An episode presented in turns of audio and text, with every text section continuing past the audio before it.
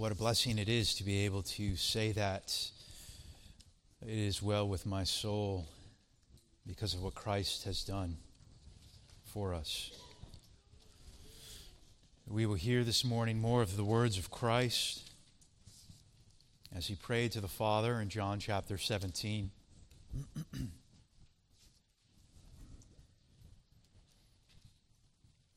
A reminder for us the sections of this chapter. First few verses, first six verses, Jesus prays for himself. And then the next section, Jesus prays for the disciples. And then the last section, verse 20 and following, Jesus prays for all believers. Let us just follow along with me as I read the first few verses this morning. Jesus spoke these things, and lifting his eyes to heaven, he said, Father, the hour has come. Glorify your Son, that the Son may glorify you, even as you gave him authority over all flesh, that to all who you have given him he may give eternal life. This is eternal life, that you may know that they may know you, the only true God, and Jesus Christ, whom you have sent we find that Jesus declares eternal life consists of knowing God. Consider that Jesus' statement is a vital issue for everyone here this morning. J.I. Packer, in his classic book, Knowing God, asks these questions What were we made for? The answer is to know God. He continues, What aim should we set ourselves in life? The answer is to know God. What is the eternal life that Jesus gives? It is the knowledge of God. What is the best thing in life? Bringing more joy and delight and contentment than anything else. That is, indeed, the knowledge of God. This is stated clearly by the Lord in verse 3 of chapter 17. As it says also in Jeremiah, I'll just read this for us this morning in chapter 9, verse 23 and 24. Thus says the Lord Let not a wise man boast of his wisdom, and let not the mighty man boast of his might. Let not a rich man boast of his riches, but let him who boasts boast of this, that he understands and knows me, says the Lord, that I am the Lord who exercises loving kindness, justice, and righteousness on earth. For I delight in these things, declares the Lord. Father, I come before you this morning in the name of your Son, Jesus Christ. I ask, O God, that you would indeed fill me with the Holy Spirit, that you would give me unction from on high, that you would give ears to hear, and that you would give me the voice that is needed today, a voice crying out in the wilderness, proclaiming the truths of Jesus Christ. In his name, I pray. Amen. First point for us this morning eternal life or eternal death. Eternal life or eternal death. This is eternal life, that they may know you, that they may know God, the only true God, by means of or, or and Jesus Christ whom you have sent. First, we want a definition of eternal life. This is a present active verb here in the Greek, a keep on knowing. It is not a once for all, I knew God then, or in the past tense. It is an ongoing knowing God.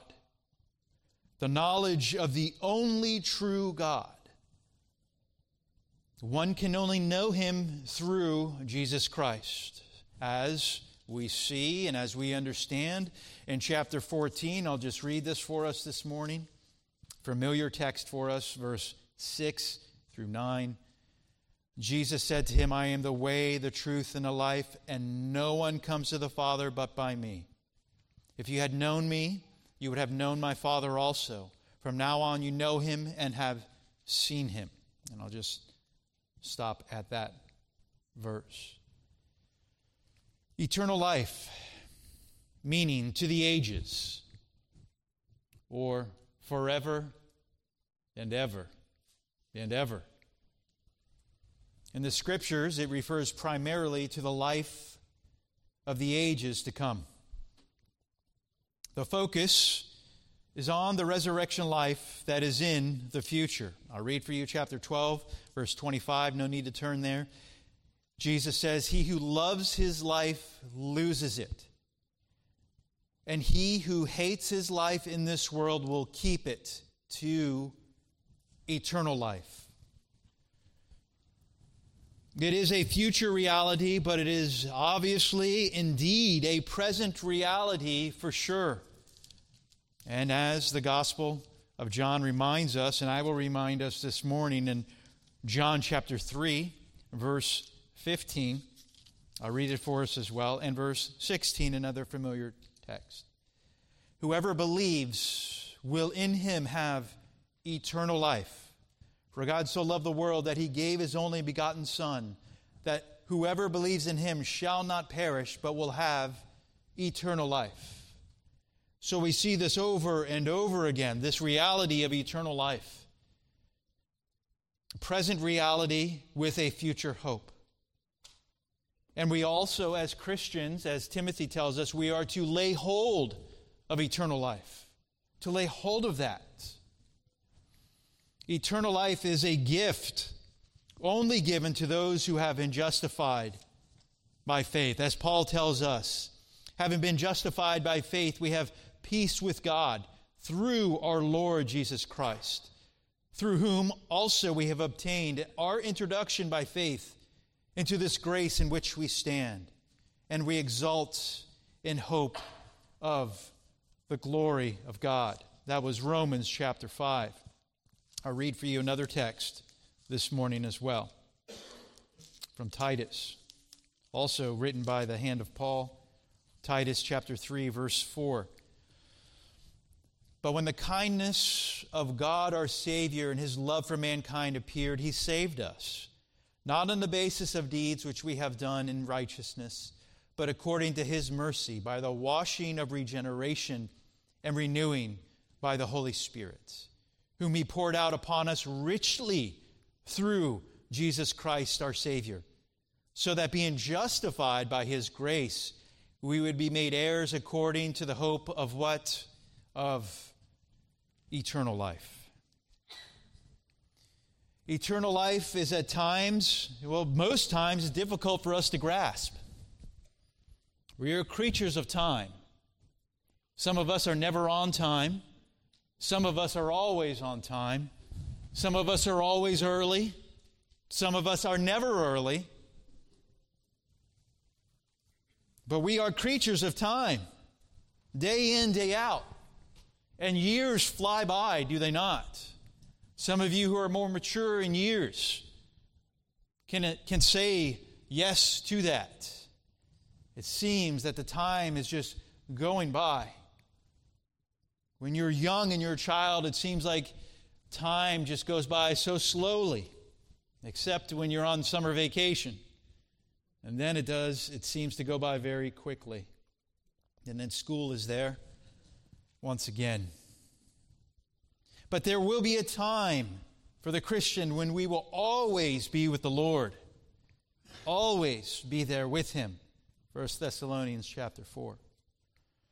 But when we compare to what we can grasp of eternal life with present life, we see such a difference.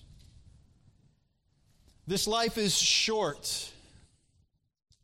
Here today, gone tomorrow, or gone today, not knowing when we will breathe our last. Death comes for all of us, for the young and for the old. Life is short. We ought to pray much. It is fading. It is really a shadow of a life when we compare it to eternity. Life is like a flower which fades away, it withers up.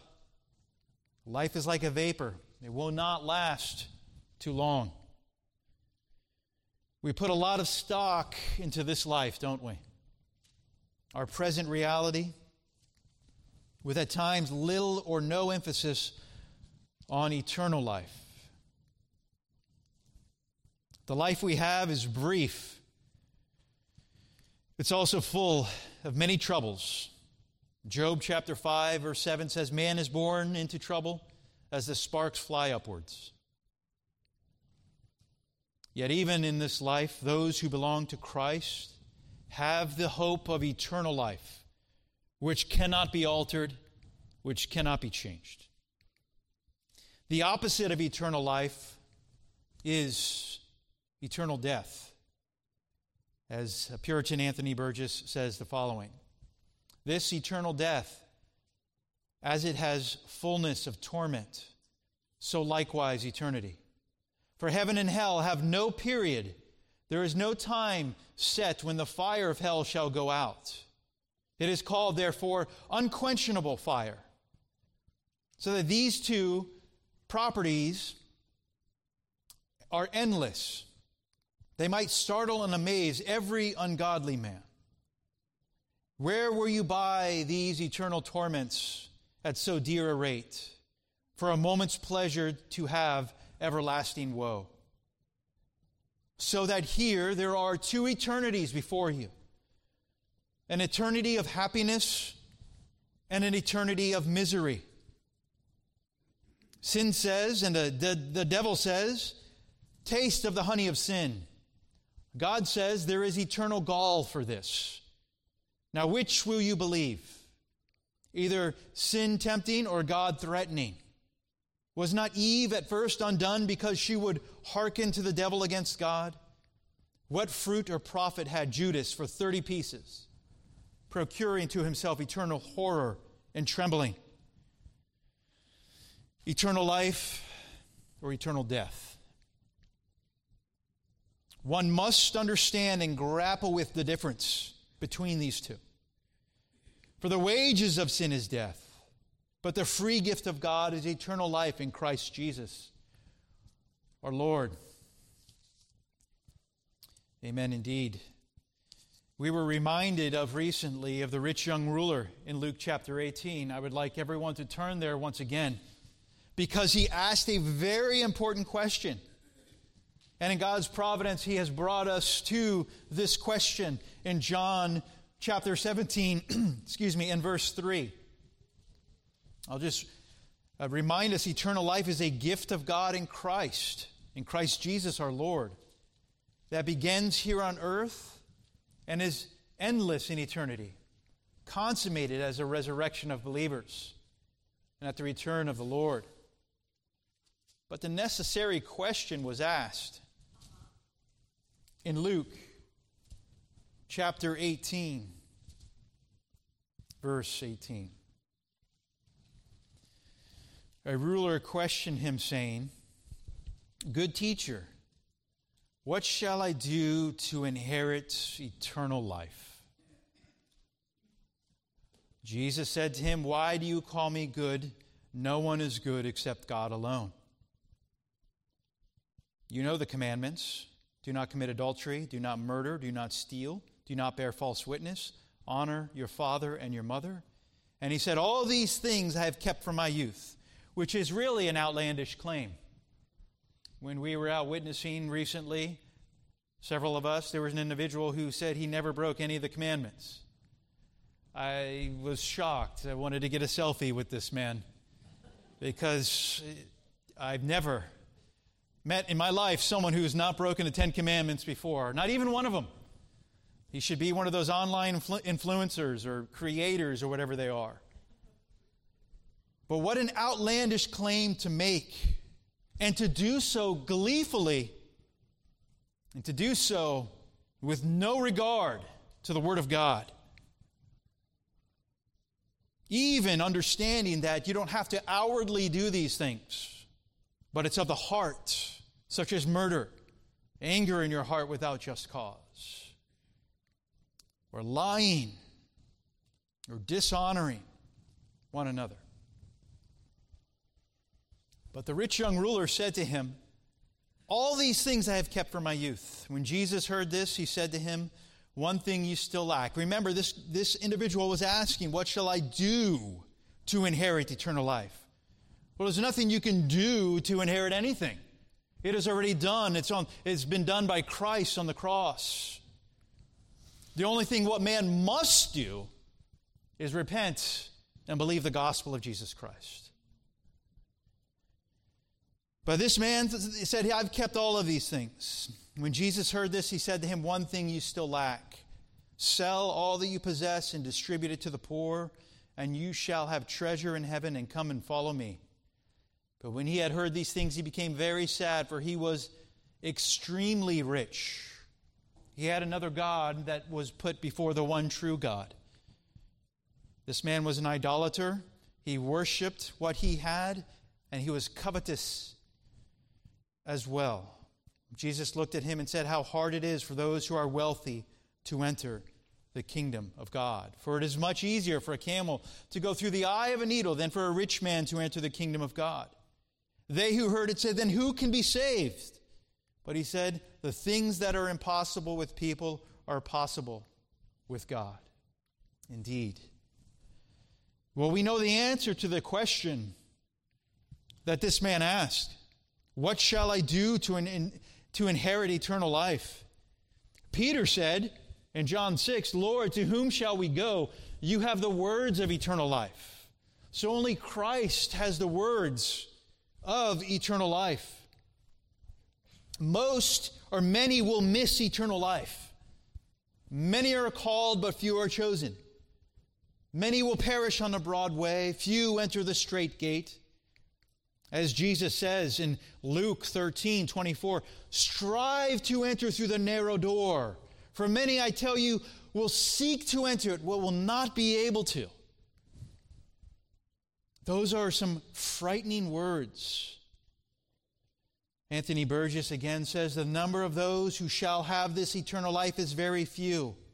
A little flock they are comparatively to those many millions that are cast into everlasting flame. We ought to, Christians, have thoughts and resolutions now of eternity, even as with we were already there. Take heed, make your call and election sure.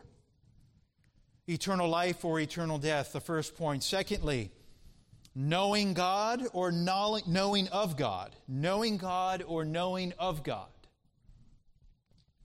Again, in chapter 17, Jesus says, This is eternal life, that they may know you, know God, the only true God, and Jesus Christ, whom you have sent we remember that this is a prayer from Christ to the Father. When we consider words used to describe salvation or terms related to our salvation, many words may come to mind. Terms that are important for us for sure, such as regeneration or being born again, a new creature created in Christ Jesus a justification, or the word we say often is saved, all relate to eternal life. But here in verse 3, we have another set of terms to describe eternal life. Eternal life is knowing God.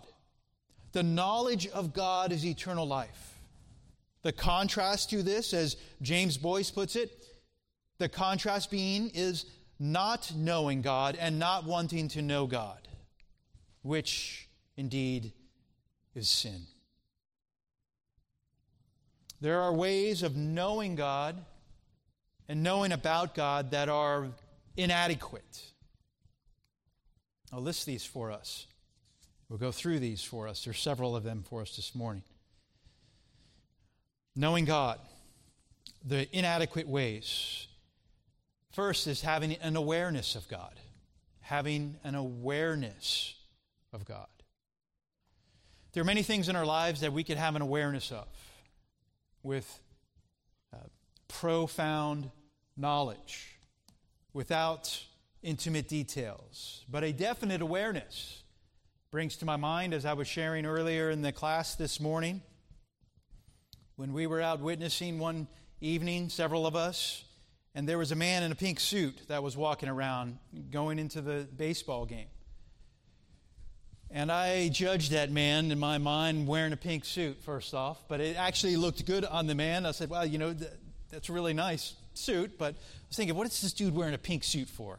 You know, I'm thinking this in my mind, and oh boy, here he comes. He's going to give us whatever.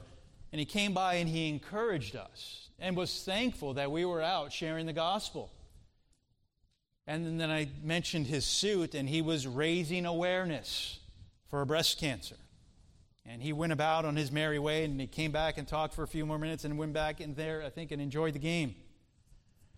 A lot of things I learned um, about judging a book by its cover. One thing, there's another guy who was there too. Might as well tell this story since I told one. Big gentleman, bodybuilder type, thought he was going to be mean and aggro.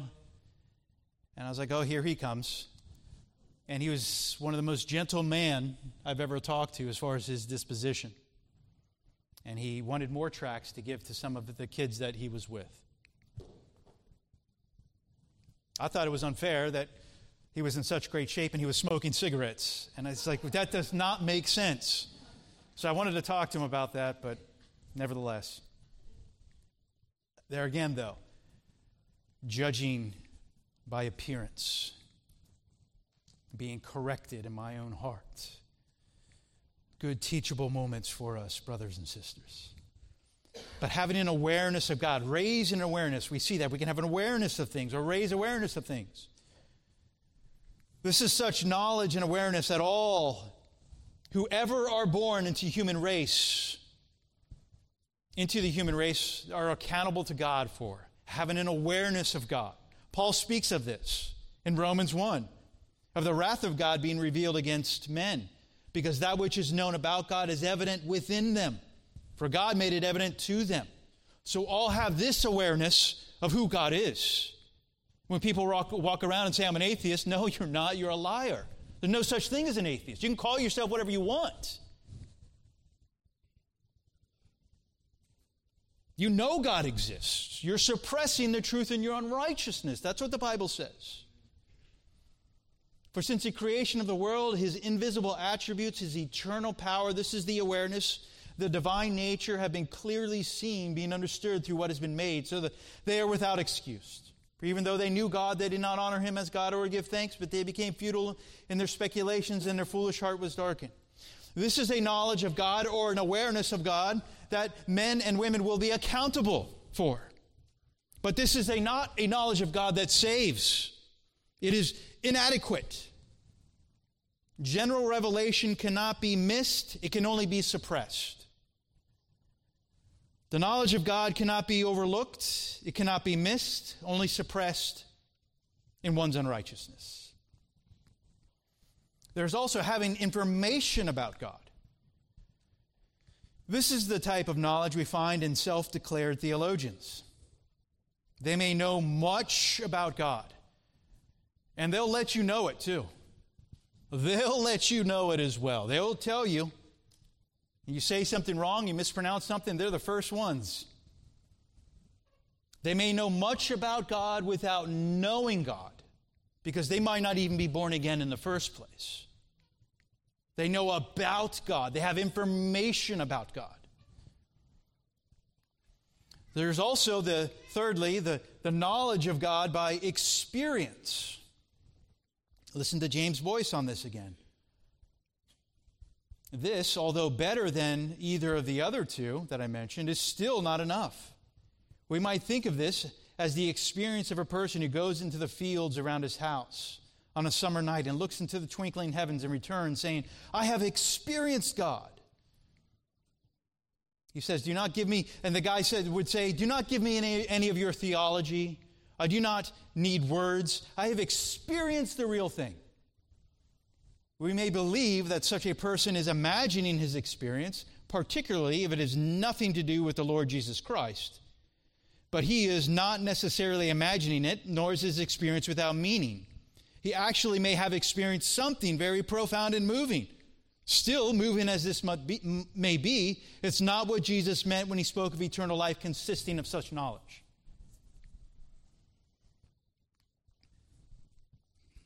That's like when we meet people that say, Oh, I worship God on the beach and I don't go to church. I don't know. You don't. You worship the sand in the ocean. Just be clear. Just say it.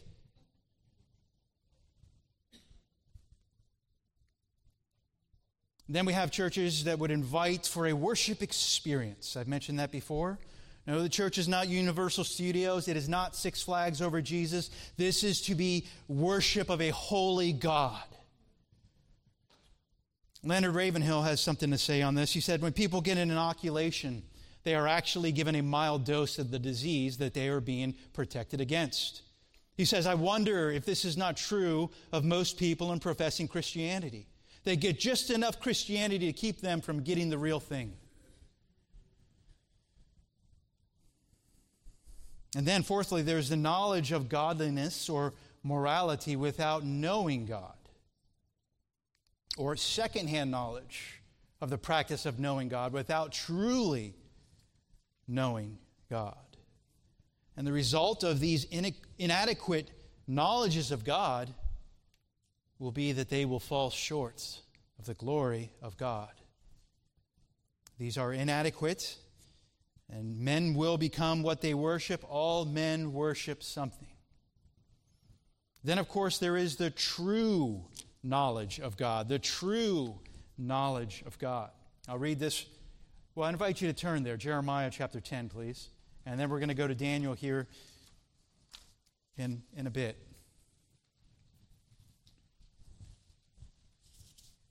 I'll never say later. I've heard preachers say that before. We're going to go there later, then people really get concerned. What's later? I'll say soon. Jeremiah chapter 10. Another verse that came late in the game, but how profound it is here for us.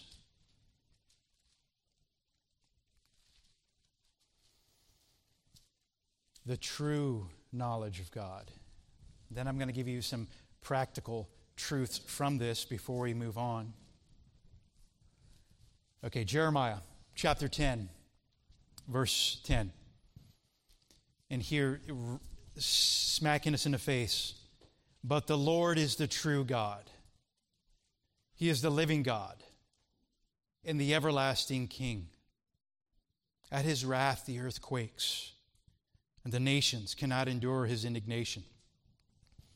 Thus you shall say to them, The gods that did not make the heavens and the earth will perish from the earth and from under the heavens. It is he who made the earth by his power, who establishes the world by his wisdom, and by his understanding he has stretched out the heavens. When he utters his voice, there is a tumult of waters in the heavens, and he causes the clouds to ascend from the end of the earth. He makes lightning for the rain. He brings out the wind from the storehouses. Every man is stupid, devoid of knowledge. Every goldsmith is put to shame by his idols, for his molten images are deceitful, and there is no breath in them. They are worthless, a work of mockery. In, in the time of the punishment, they will perish. The portion of Jacob is not like these, for the maker of all is he, and Israel is the tribe of his inheritance. The Lord of hosts is his name. This is the true God that we have true knowledge of. And this is the God with whom we have to give an account to.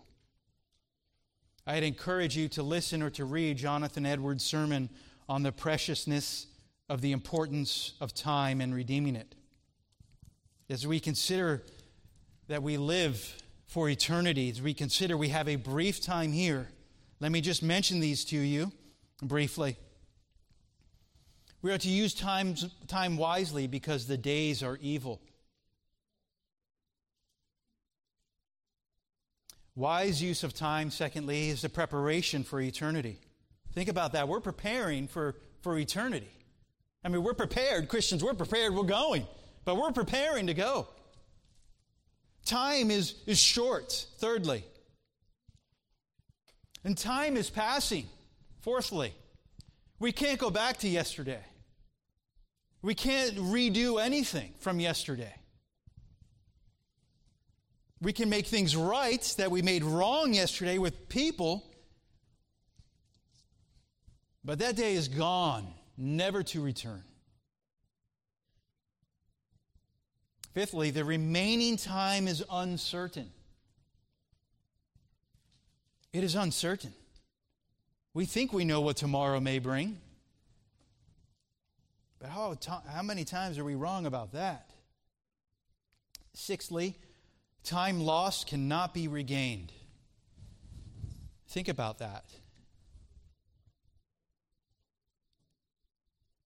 You know, we use the vernacular, and this is something we're studying in a, in a study we're going through, some of us, but um, time.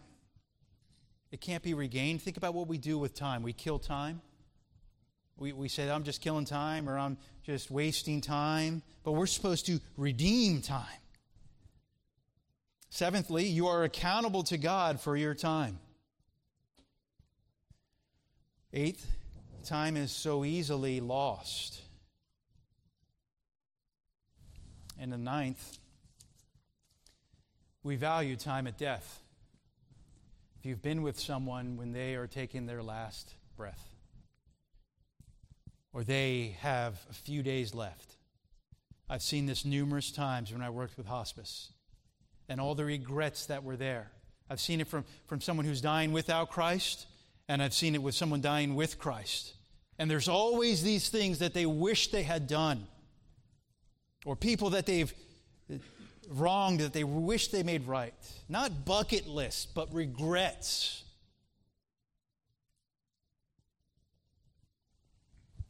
The Christian ought to die well. We value time at death. And then, tenthly, there is um, time's, time, time's value in eternity. In eternity, we will give an account for that value. For God says in Hosea 6 6, For I delight in loyalty rather than sacrifice, and in the knowledge of God rather than burnt offerings. That's what God delights in, is that his people know him. If eternal life is equated with knowing God, we need to understand what it means to know God. God opens his heart to us and allows us to know him. I, I reference J.I. Packer again. I encourage you to read that book, Knowing God. Maybe I should do an order uh, for that, for the so that we can all benefit, or many of us can. J.I. Packer says, We do not make friends with God, He makes friends with us. God makes friends with us, bringing us to know Him by making His love known to us. God singled us out by His grace to give us the ability to know Him. And knowing is, is used here in this sense in our text. It's a sovereign grace word, God's initiative in setting His love upon us. Listen how Paul puts it in Galatians chapter 4 verse 9. I'll just read that as well. But now that you have come to know God, or rather be known by God, he says, how is it that you turn back again to the weak and worthless elemental things to which you desire to be enslaved all over again?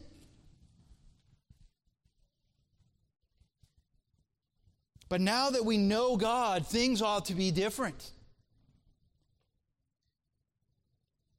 As the Lord says to Jeremiah, Before I formed you in the womb, I knew you.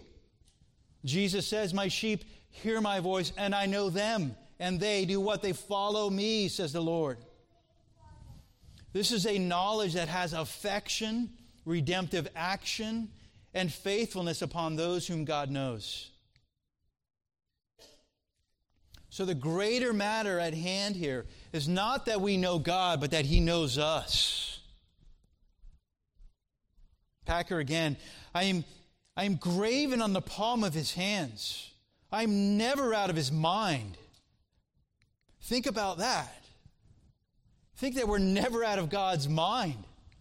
All of my knowledge of him depends on his sustained initiative in knowing me. I know him because he first knew me and continues to know me. End quote. He has opened his heart to us, sent his son to us to redeem us, and we can know the one true God.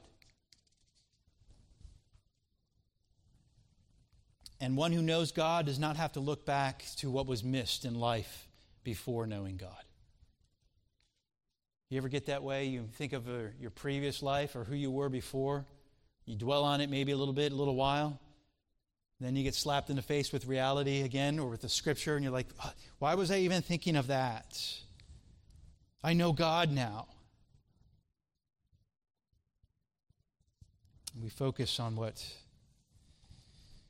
is gained. And then Paul says something in Philippians as well, what he compares knowing Christ to. And this is something that is an eye opener, perhaps for those new walking with the Lord. In chapter 3 of Philippians, I'll just read it for you as well 7 through 10. Whatever things were gained to me, says Paul, those things I have counted as loss for the sake of Christ. More than that, I count all things to be loss in view of the surpassing value of knowing Christ Jesus, my Lord, for whom I have suffered the loss of all things, and count them but rubbish, so that I may gain Christ. And may be found in him, not having a righteousness of my own derived from the law, but that which is through faith in Christ, the righteousness which comes from God on the basis of faith, that I may know him and the power of his resurrection and the fellowship of his sufferings, being conformed to his death. Paul the Apostle compares knowing Christ and compares all things as lost. They're rubbish, they're dung, they're as manure compared to knowing Christ. He does not dwell on these things, these things of rubbish, in his mind over and over we would ask who would spend their time when we consider this context dreaming on and meditating on manure? It seems very austere to us, but often we do, do we not? Eternal life or eternal death, knowing God or knowing of God. And then, thirdly, evidence of knowing God or lack of evidence of knowing God. We go to the book of Daniel once again. We go to the Old Testament, to Daniel.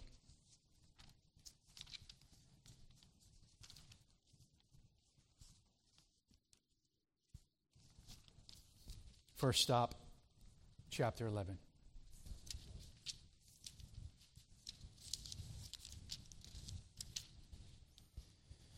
The evidence of knowing God or lack of evidence.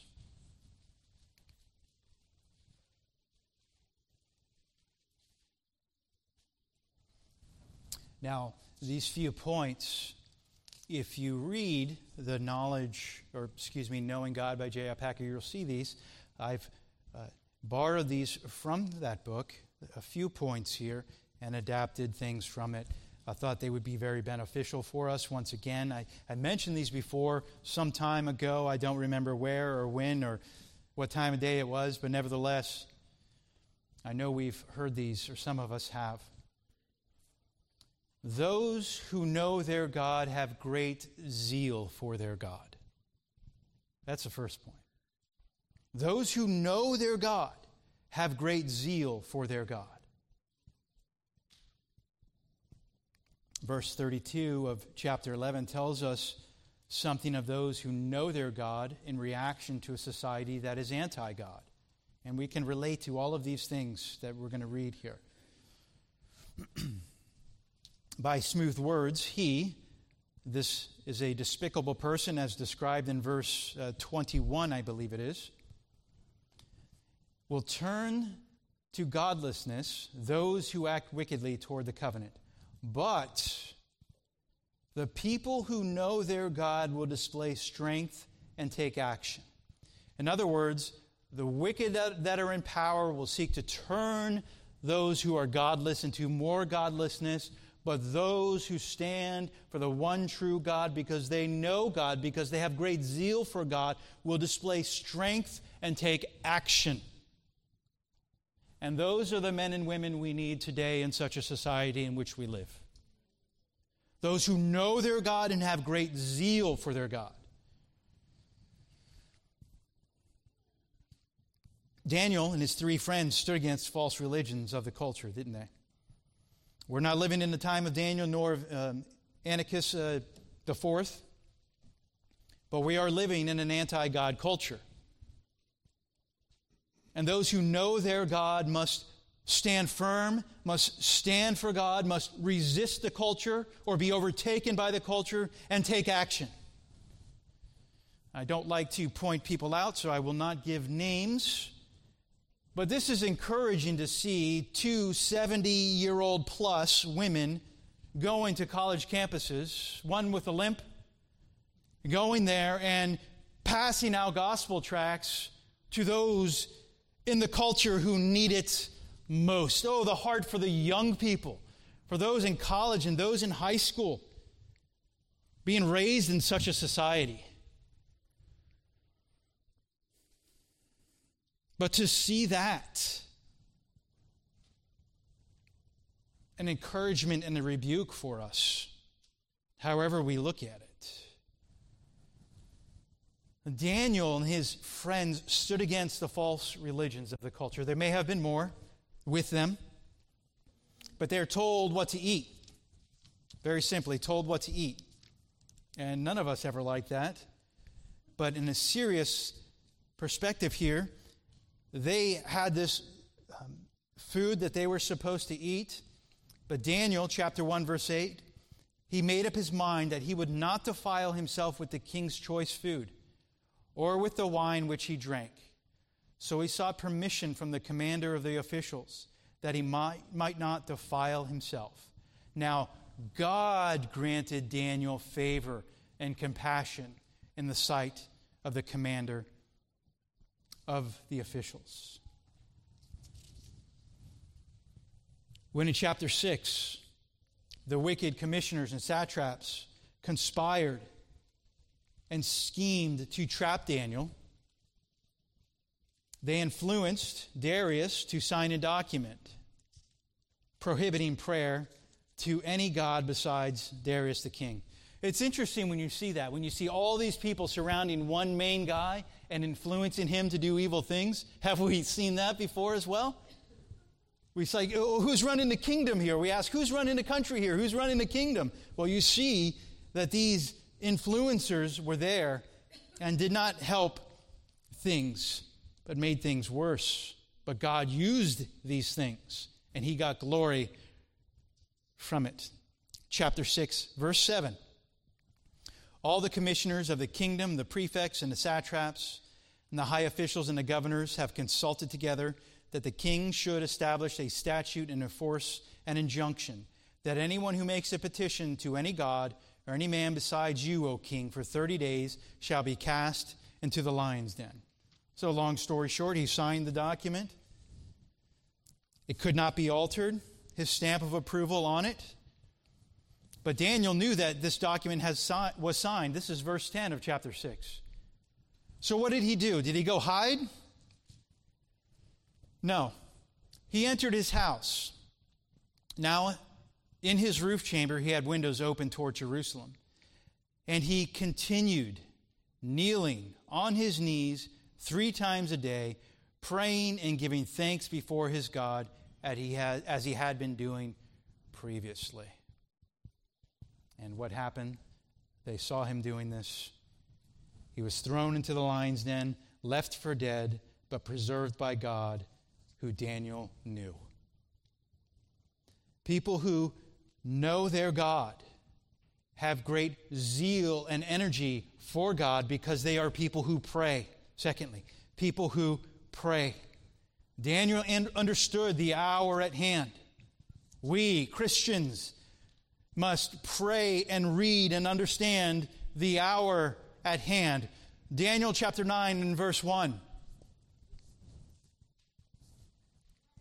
In the first year of Darius, the son of Ahasuerus, of Median descent, who was made king over the kingdom of the Chaldeans.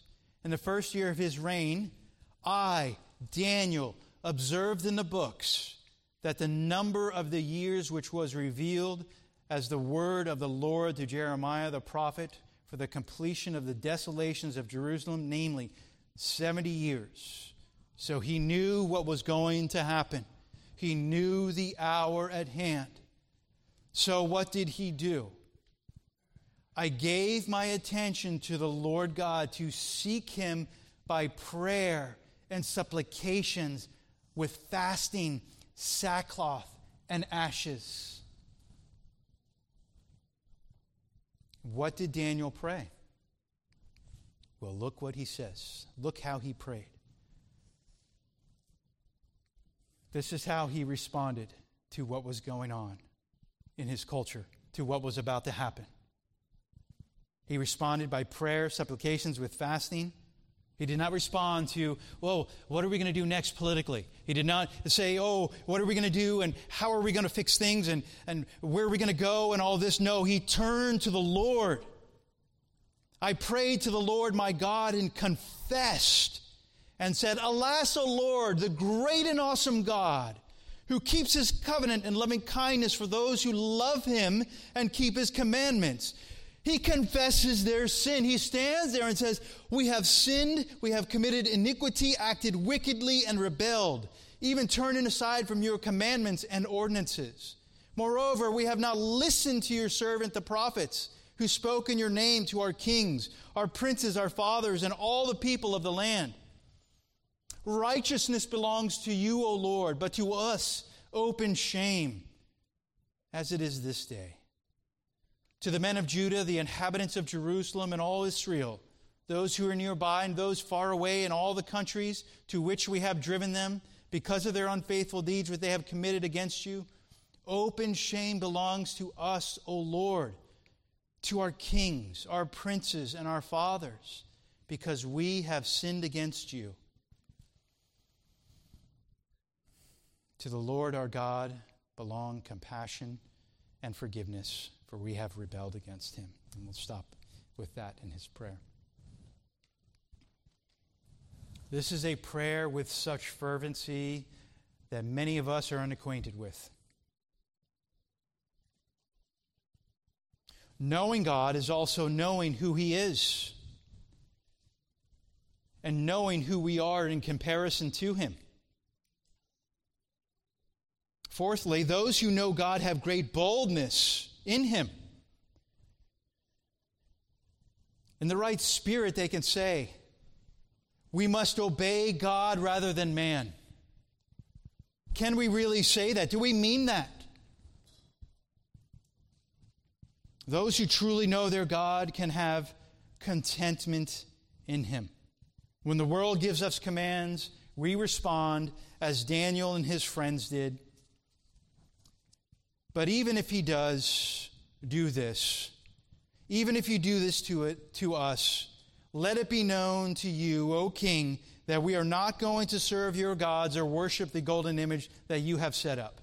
Let it be that we would worship the one true God, who we know, regardless. Jesus is the only way that we can know God truly as the writer of Hebrews tells us. In these last days, he has spoken to us by his Son. He is the radiance of the glory of God and the exact imprint of his nature. Jesus declared, Whoever has seen me has seen the Father. Truly, truly, I say to you, whoever hears my word and believes him who sent me has eternal life.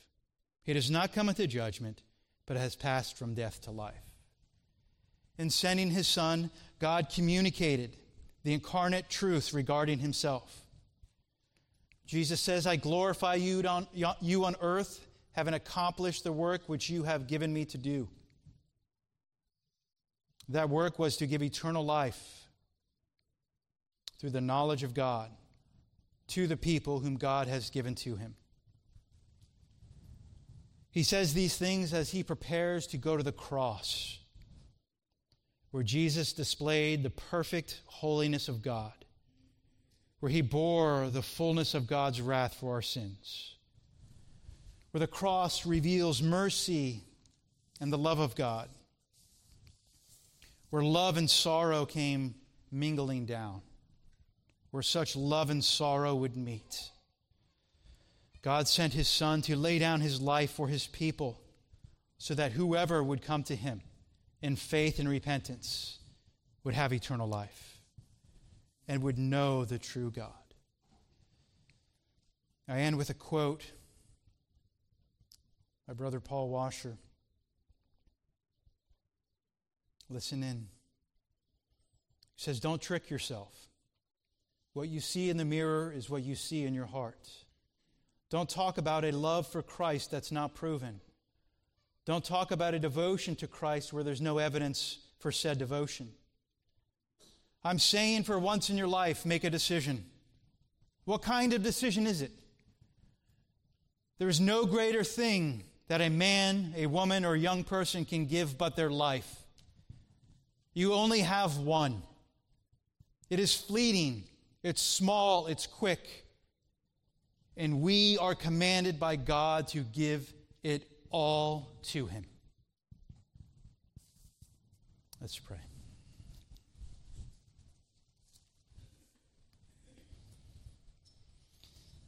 O Lord, that we that know you, the one true God, would grow in our knowing of you, O Lord. Thank you for eternal life in Christ Jesus our Lord. For those in here who are facing eternal death, we pray, O God, that they would see that they fall short of the glory of God, that they are sinners through and through that they have broken your law, they have broken your commandments, they have denied Jesus Christ. But today could be the day for them, O Lord, that you would draw them to yourself, that they repent of their sin and place their faith and trust in Jesus Christ alone, and they would be put on their road to eternal life. Let it be that all who are a part of this church know God, not just know about God that it would be that we would express and it would be fruit of our life. We'd have evidence of knowing you, O Lord, not the lack of evidence. Let there be more than enough evidence, O God, to convict us in a high court, as it were. Oh, how precious it is to be able to be called one of yours, a saint, a Christian only by what you have done. Empty handed, we come to you, O oh Lord. Thank you for salvation in Christ. In Jesus' name.